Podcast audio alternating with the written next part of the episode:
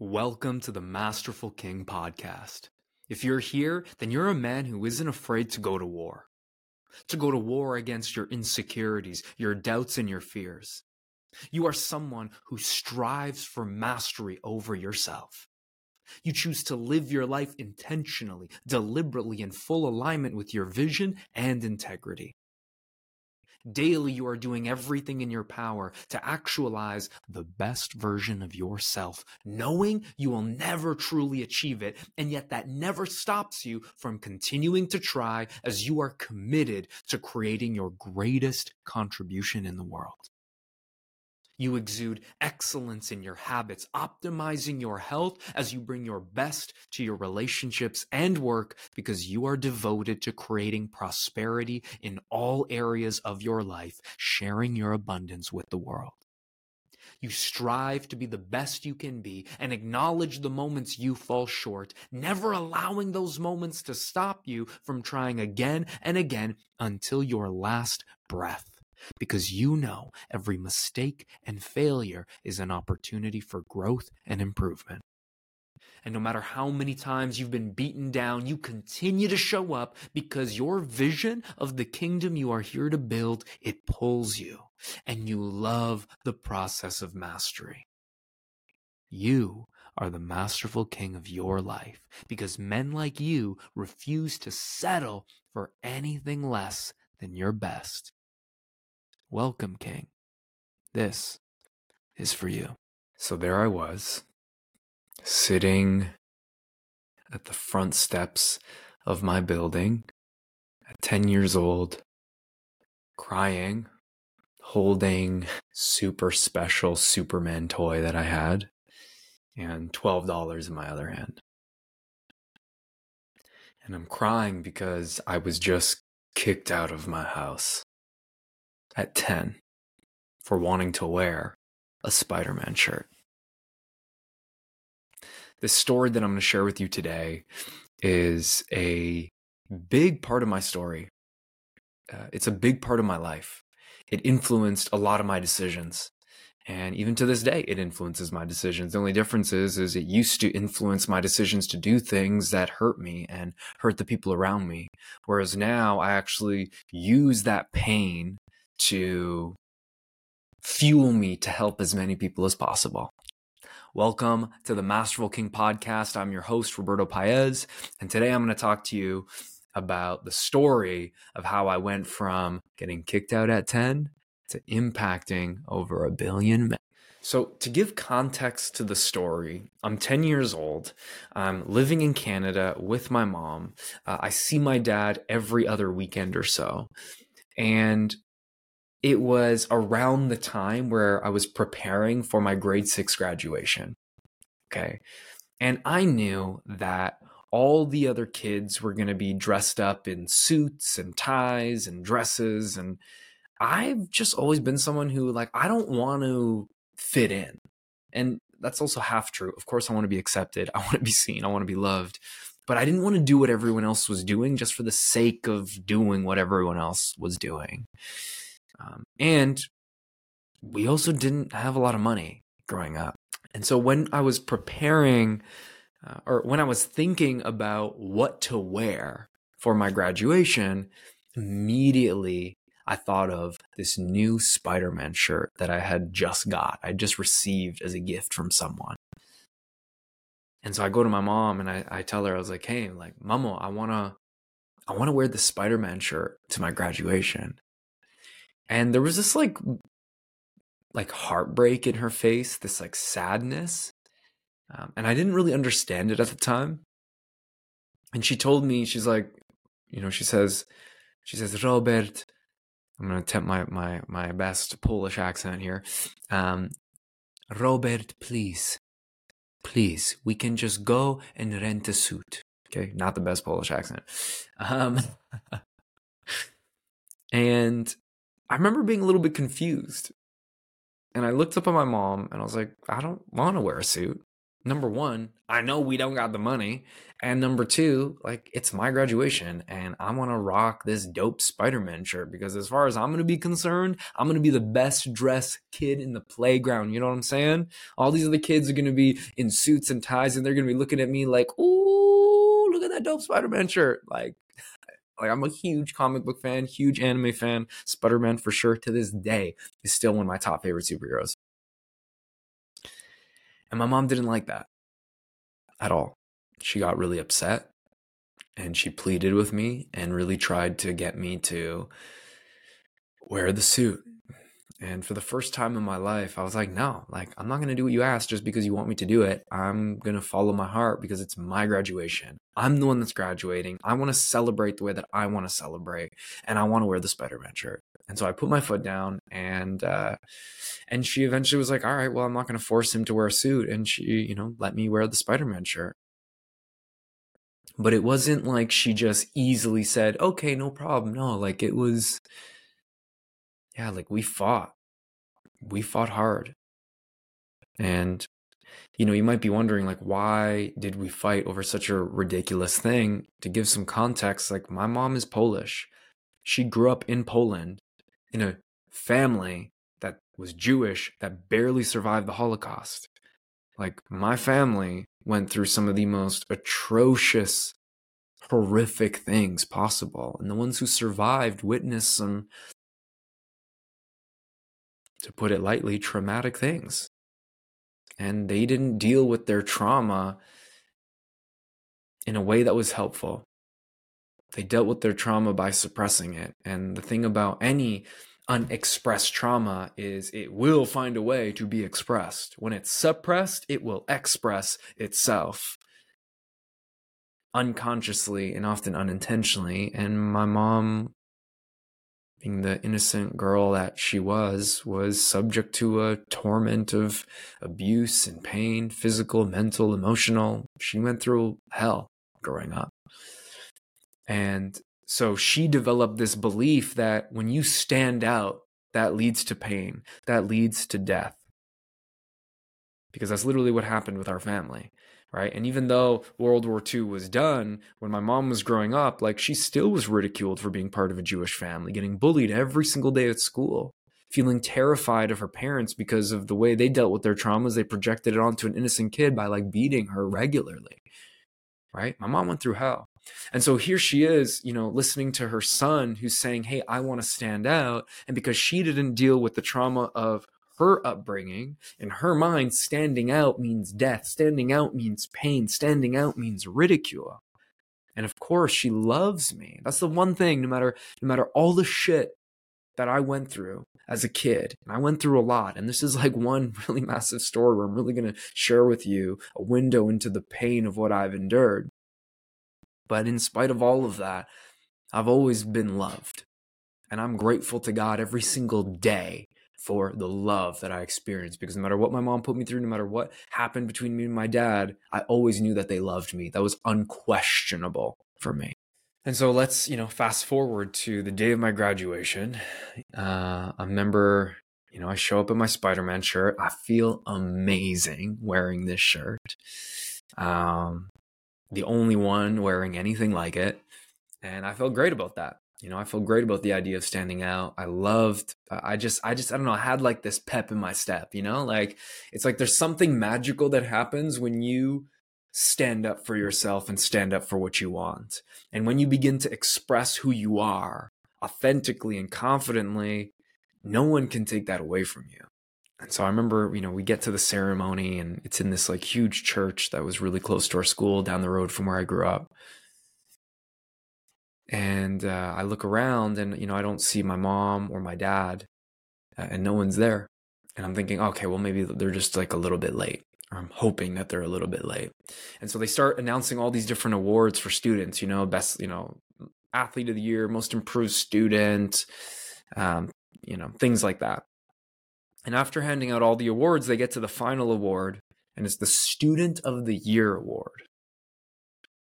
And then they start describing the student, right? And I didn't think anything of it. I was just like goofing off in the aisle, in the in the pews, and just hanging out with my friends and my homies, and just having a good time. Remember this one thing they said: he smiles all the time. And as soon as they said that, I was like, "Is that me? Are they talking about me?" They said the winner of the Student of the Year award is Robert Martinez because that's my birth name. And I remember when they called my name, I was shocked. I was confused. I actually thought they made a mistake. I was like, what? Like, there's no way that I won this award. You see, I had such a poor view of myself, I could not believe that I was worthy of such a prestigious award, which is heartbreaking to think about. You know? And so I walk up and I grab this one trophy that is literally like almost the size of me. And I remember standing in front of the microphone, looking at the sea of students and parents all smiling, looking up at me.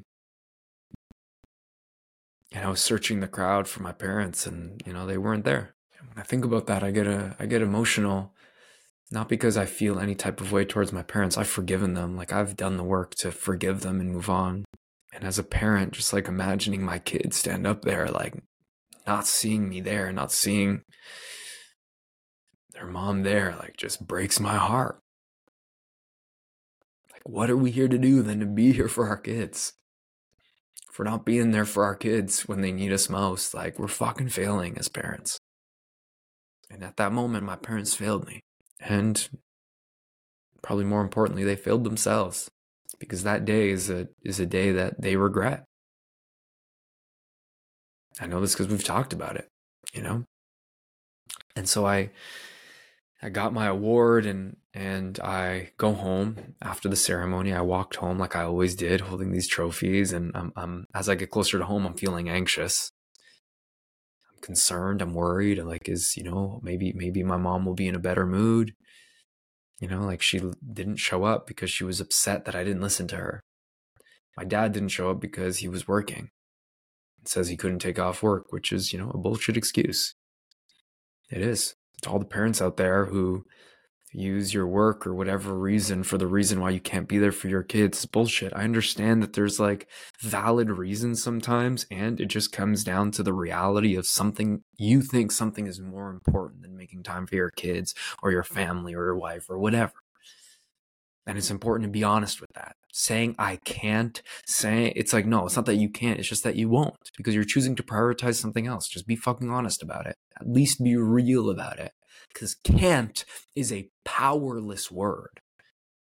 It is you're admitting that you have no power in the situation. And I just don't buy that.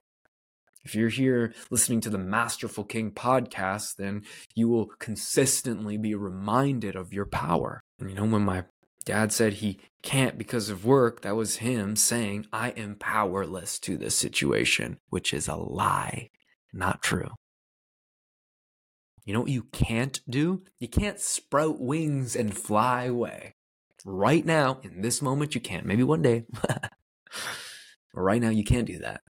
You can make time for your kids. You can make time for your partner. You can make time for your health. You're just choosing to prioritize other things can't and won't are two different things. I invite you to use the word won't more than you use the word can't. Because won't is intentional. Won't is deliberate. Won't is where you claim your power back. Because you are saying, I won't do that, rather than I can't. And so as I'm walking to my home, I'm experiencing this anxiety rise up in me because I have no idea the state of mind my mom's going to be in. No idea. I'm hoping she's going to feel better. I hope she's going to see this award and be like, oh my God, this is amazing. I'm so happy for you. And then she'll realize the whole thing with the Spider Man shirt is not a big fucking deal. But what happened was, is when I got home and she saw the award, that made her even angrier. Probably because she was actually angry with herself for not being there. And after calling me a number of names, things that no parent should ever call their child. Uh, she told me to get out.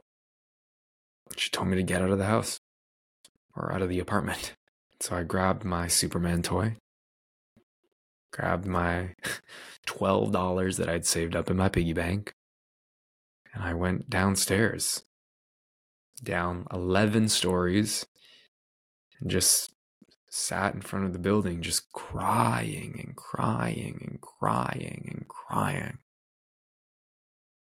Because I was like, what the fuck did I do to deserve that? You know? See, kids, like, kids internalize things.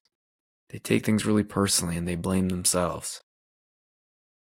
And so I wasn't able to look at the situation objectively and realize, whoa, my mom's reaction had nothing to do with me. No, I interpreted that as, holy shit, when I really want to express myself, that leads to pain. That leads to abandonment. And that belief dictated my thoughts and my decisions for a very, very, very long time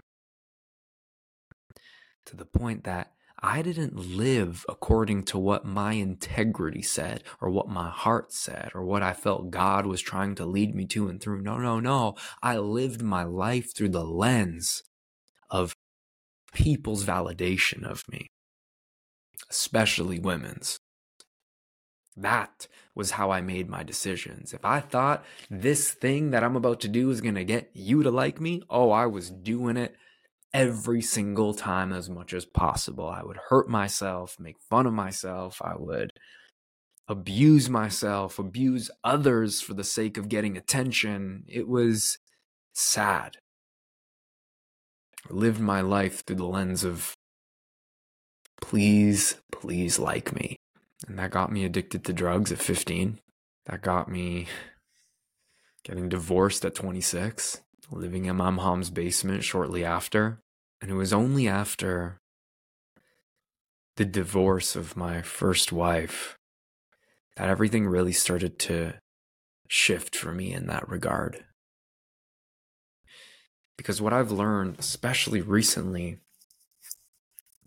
is that when we are able to make our opinion of ourselves the most important opinion, or if we're able to imagine our future self looking back on our current present self and do things today to make that future self proud and only make his opinion of us the most important opinion, we start to make decisions that are in alignment with who we are and who we actually want to be. And yes, we're gonna encounter rejection from people sometimes. Yes, we're going to encounter some difficult and uncomfortable conversations sometimes with other people who disagree with our way of being and living. Yes, we're going to need to be confronted with all of our desires for being liked and accepted. And yes, when we continue living this way, we're able to look ourselves in the mirror with pride. Yes, we begin to finally attract people, situations, and circumstances who actually love us for who we actually are, not for who we've been pretending to be. You see, what I did and what most people do is this. Let's say that your essence is the color green meaning who you are is green. But you've been conditioned to believe that you'll receive love, respect, appreciation, and adoration when you pretend to be red. So what do we do? We get really good at pretending to be red. Right? We become a pro at being red. And then what happens is we attract people, situations, and circumstances that love red. But red isn't who we are. And as these people, these situations, these circumstances love us for who we're pretending to be, we get more depressed, more resentful, because no one actually knows us for who we are. It's a difficult place to be, pretending to be red when you are green. And the fear is that, well, if I finally share with everyone my true essence, green, then no one will love me. Then I'll be rejected. And so the fear of us being rejected by others causes us to reject ourselves by hiding the truth of who we are. And that is such a sad place to live from. because I guarantee you that we will never be truly fulfilled if we're pretending to be red, knowing that we're actually green. And to me, the the practice of expressing our true colors, our true essence, is the act of living in integrity. Because the word integrity, when you actually look at the etymology, the root of the word integrity, it comes from the Latin word integer, which means whole. Right? Like to be whole. So when we are whole, we are living our life where our mind, our body, our soul, our beliefs, thoughts, and actions are operating in alignment with who we want to be. It's where your mind and heart are working together, right? In unison. And so many of us are living our lives where our head convinces us that the desires that are coming from our heart are wrong and that they deserve to be shamed and suppressed. Or our hearts begin to say no to something that we're doing that is completely misaligned with who we want to be, but our heads convince ourselves that that's the thing we want because other people around us have told us that that's what we're supposed to want. You see, my mission with my company, The Masterful King, is to create a world where one billion men become the masterful kings of their lives, where they are living in integrity according to their heart, their integrity, where they're bringing excellence into their health, their relationships, and their work, creating their greatest contribution in the world. Because I firmly and fundamentally believe that a billion of us will help improve the planet and everyone's lives on it. And so that's the story of how I went from getting kicked out at 10 to now being on a mission to impacting 1 billion men. King, I hope you got so much value from today's episode. And if you did, it would mean the world to me if you could just take 10 seconds to give my podcast a five star review. The more people like you who invest the time to give me this sort of rating, the more the algorithm is going to share this episode with more men. And you and I both know that men need this message the burden of what it means to be a man can be heavy sometimes and we need support. And that's what this podcast is all about. It's about supporting men and teaching them how to become the masterful kings of their lives. So please take 10 seconds to give this a five star rating so together we can help improve the planet.